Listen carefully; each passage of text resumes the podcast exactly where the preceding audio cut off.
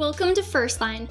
My name is Aubrey Ann Jackson, and I am a student doctor in my last year of medical school. First Line brings listeners of all backgrounds together to discuss whole body health and wellness through an osteopathic lens. First Line covers tangible ways to improve your health, how to succeed in medical school, and various topics in healthcare, including mental health, all while holistically addressing the whole person body, mind, and spirit. Hello, I'm recording this on March 3rd. This is two days after rank lists were due, and I am just in the waiting period right now. I have to wait until March 13th before I find out if I match. And then on March 17th, that Friday, I am going to find out where I matched. So, what program I'm going to be the next four years. So, I'm pretty excited. I thought I would record a little blurb before I record after the match to just share with you where I matched and how I feel about it and all of that stuff. I'm hoping that it's going to be really good news. So, the match process is a little bit misunderstood. So, I wanted to talk a little bit about that. This is going to be really helpful for medical students and also friends and family members of medical students who will go through this process. It is so different than any other job application of any other field, but it's actually genius and I actually love it. So, years and years ago, residency programs would kind of operate like job applications. So, you would have fourth year students apply to a bunch of places, interview at a bunch of places, and then it was basically a lot of applicants would withhold accepting different programs because they're still waiting to hear back from other programs. And so programs started to interview candidates earlier and earlier, trying to poach the best candidates before other programs could snatch them up. So they would even reach out to second or third year students to offer them a position and everything. And then some programs would have exploding offers where the applicant would have to accept within within 24 hours or or 48 hours or whatever um, so that they put pressure on the applicant to decide earlier. So it wasn't it wasn't the best process and medical education is so unique in that everyone in their fourth year is going to need a residency program and they're applying to all of these places all at once. And residency programs have such a limited amount of spots available and it's it's so competitive and the the way the process was before just wasn't conducive with having the most equitable outcomes. So the match algorithm was was eventually proposed and implemented and how the algorithm works is basically that so the applicant ranks programs that they interviewed at in order of preference and then programs rank applicants that they interviewed in order of preference.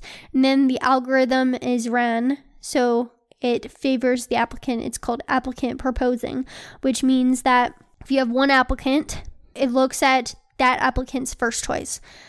And if that applicant is also on the list of that program's list of applicants, then that applicant will match at that program preliminary.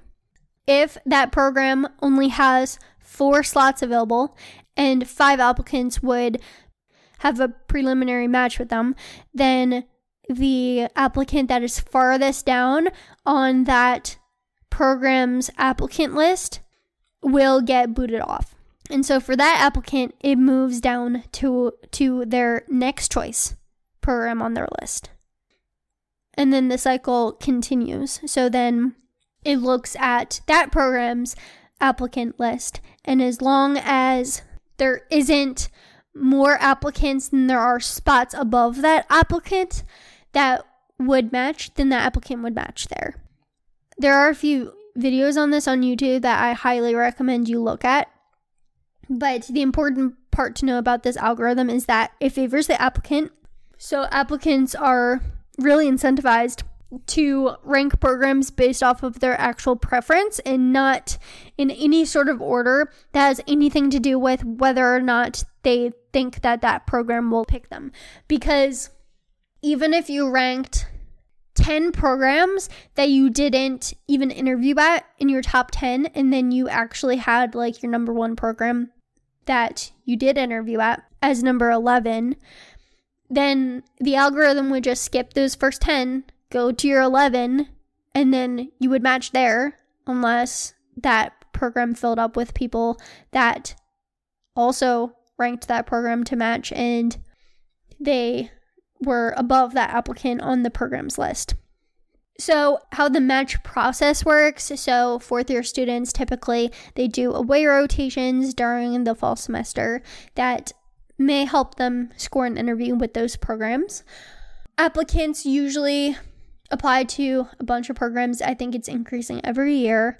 I applied to 80 psychiatry programs, mostly based off of location. I really applied from Maine to Ohio to West Virginia and everything in between. So, a lot of Pennsylvania, a lot of New Jersey, a lot of New York. And that was my preference of being a little bit closer to family my family is in Pennsylvania. My husband's family is in Massachusetts and New York. So we wanted to be closer to family. I, so I applied to all of those states kind of indiscriminately, a mix of urban and rural. There was a few exceptions to programs I didn't include. For example, didn't include every single program in New York City. And then there was a few few other programs that for example, my husband really didn't want to go back to Elmira, New York, where he's from. So I did not apply to the program in Elmira. I did not apply to every single program in Ohio either, but I applied to the ones in Cleveland. So that took me to 80 programs. I was originally going to apply to 40, but my advisor told me to apply to 80, and I'm actually really glad that I applied to 80 because doubling my list, I probably more than doubled my interview list. And many of my top programs were included in the 40 that I added. So then with interviews, I had over 20 interview invites. I don't need to say the exact number. I only took, um, even though they were 17 interview days, the number of programs that I would actually have to rank was, I believe, 20 3 or 24. I only ranked 20. I decided that a few of the programs I would rather not match but have to soap. So that is like the process of the applicants that didn't match get together, the programs that didn't fully match all of their positions get together and they kind of do the shuffle during match week to try to find placement. So I decided that there was a few programs that I would rather not match or soap than go to. I felt like 20 programs is more than enough. I think once you have nine programs listed, you have a 90% chance of matching. So having 20 is close to 100% as you can possibly get.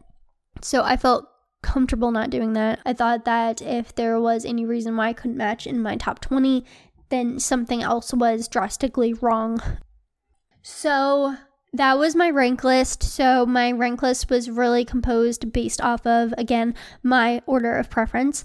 I heavily involved my husband with this process because I have to move him into a different state again uh, because I had to move him when I started medical school. And I did give him a lot of say in what medical school I went to which luckily for both of us was the same school. But for residency, I was willing to compromise a little bit more. And luckily for my top few choices, it wasn't a compromise. They were programs that I really felt great at.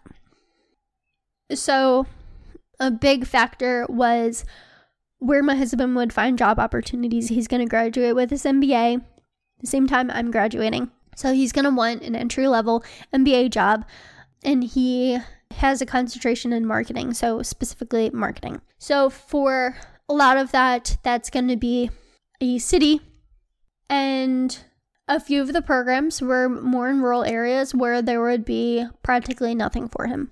And that was something I made sure to ask on the interview trail. I'll definitely have an episode of questions that you should ask programs, but one of them was Hey, my husband's in marketing.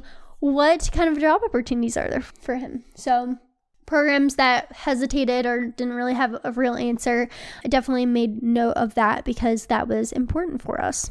Um, another thing that was important was that I really wanted more of an academic program that could provide some teaching opportunities, some research opportunities. Then I heavily considered work life balance and how far away it was from family. Definitely took into account my interactions with their current residents because those are going to be my coworkers um, very soon, and then also the faculty members that I interview with. A lot of these factors came together. So I spent quite a bit of time um, with my husband talking about all of these programs that I was going to rank, which programs to rank, and especially the order of it. Prayed a lot over my list, and I'm really hoping that I end up in the place that is best for me and at a place where the program actually wants me to go there. It was really important for me to be my most authentic self during my interview, to not put on a show, not to give fake answers, but to be honest and authentic because First of all, it's just as much me interviewing the program that it is the program interviewing me. And second, because if I act like a different person and they want that person to attend their program, then it leads to a mismatch, not a good match.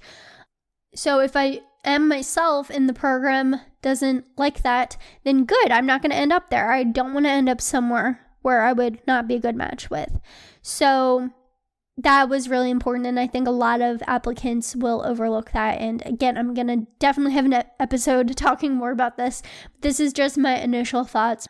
So i am now just waiting for about a week and a half until these results are out. I really hope that it's going to be a great celebration.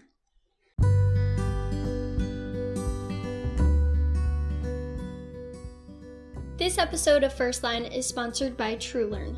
TrueLearn is an exam prep company best known for their smart banks that turn your weak areas into your strengths.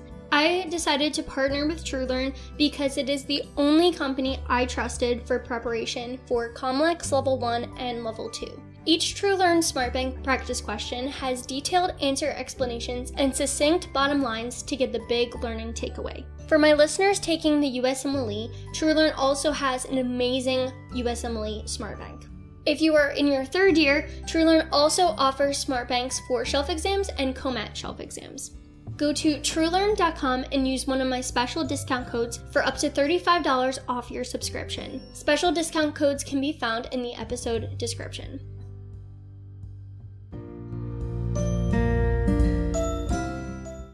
Hello, I'm recording on March 14th and I learned that I matched yesterday.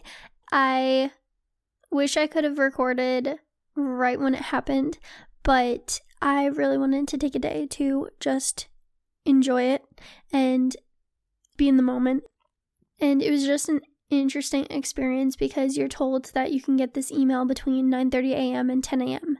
and basically after 9 a.m. I could not do anything else. So I was just waiting around my phone, had my sound on even though I was refreshing my email every every five seconds.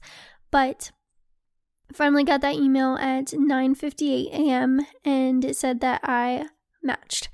So obviously I'm super excited. That means that I don't have to go through the SOAP process. It was revealed that for psychiatry there is only 21 positions available in the SOAP process, whereas there are specialties like emergency medicine, family medicine, and internal medicine that have over 500 spots available in the SOAP. So, really, that is less than 1% of psychiatry spots went unfilled, which really goes to show how competitive psychiatry has been becoming. So now I'm just waiting until Friday, so that's three days from now, at noon when I learn what program I matched with. So I am really just waiting for time to pass at this point. I'm completely done rotations, even online coursework that I had to do last week and the week before. So I am just chilling, enjoying just being home with my husband and playing a lot of video games.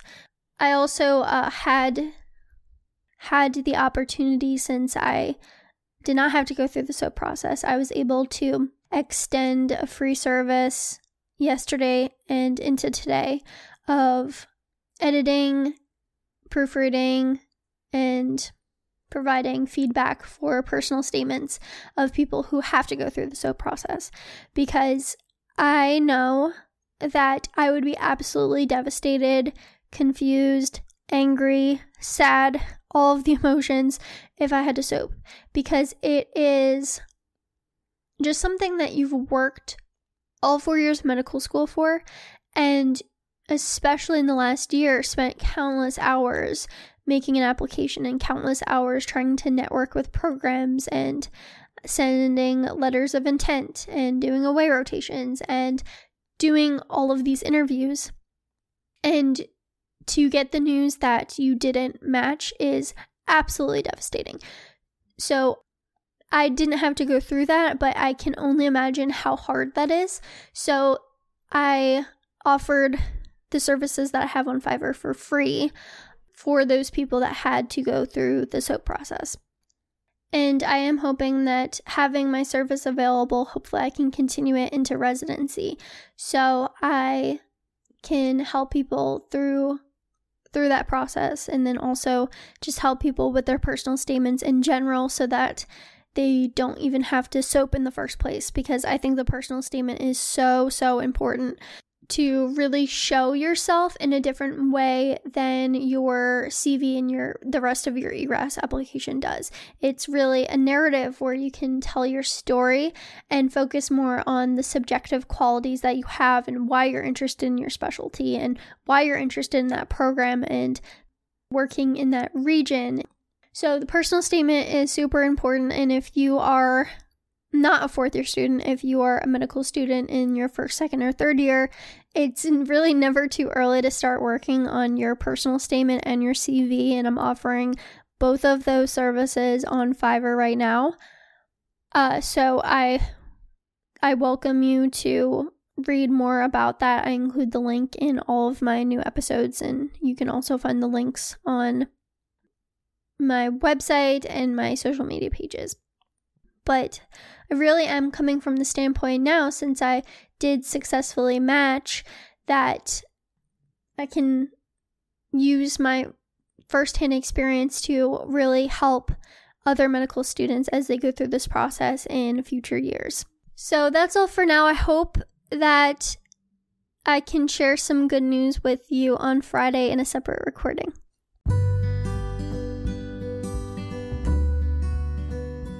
Let me know that you like First Line. If you are listening on Spotify, tap the star to rate the show. If you are listening on Apple Podcasts, scroll down and tap to rate or write a review. Thank you so much for your support. Hello, now to update you after the big match day reveal.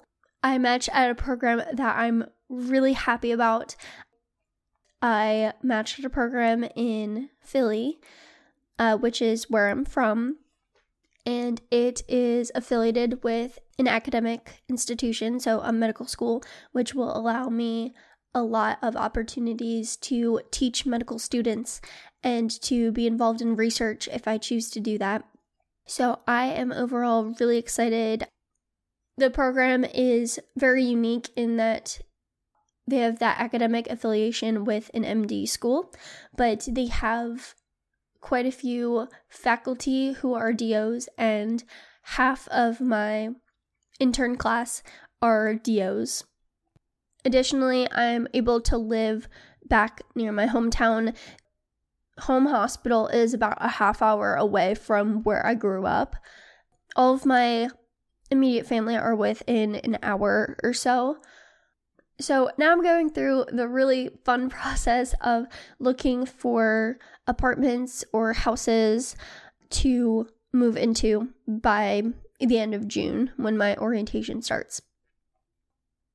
It's all really exciting and it feels like just yesterday that I was applying for this program and interviewing at this program, but it's actually been over four months since I interviewed with this program and almost a year ago that I was applying to away rotations and crafting my personal statement and my CV and trying to figure out what goes on ERAS.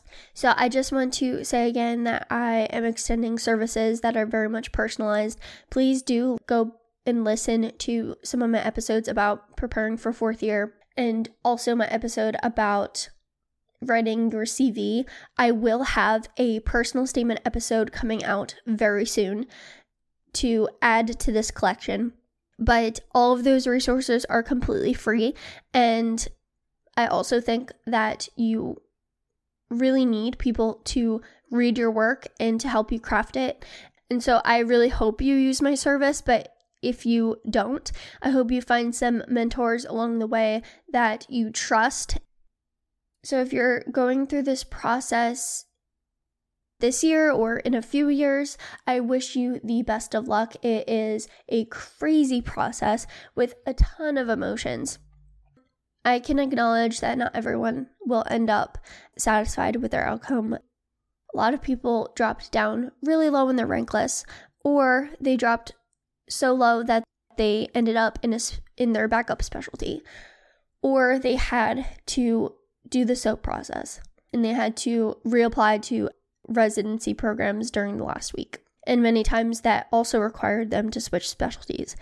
And then there's some people that didn't match at all or decided to take research years or decided to delay graduation and do some kind of master's program, or maybe they have given up on clinical medicine and now they're looking towards going into more of the consulting business, or maybe they have something going on like me with a podcast and they want to make that into a full time thing and do some education on a broader scale instead of through patient interaction. So everyone has their own path. Um, so I just want to acknowledge that too, that I know I'm coming from a standpoint that I'm at an incredible program, but not everyone is going to have that outcome, and that is perfectly okay.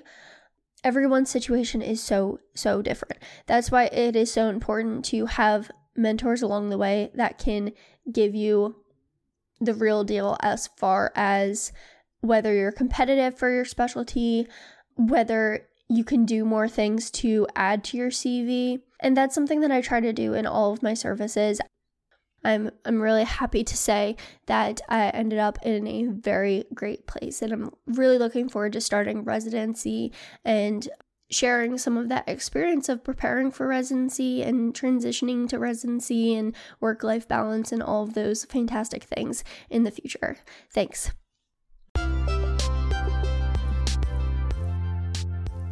You can follow First Line on Instagram at First Line Podcast or on Facebook, facebook.com slash First Line Podcast.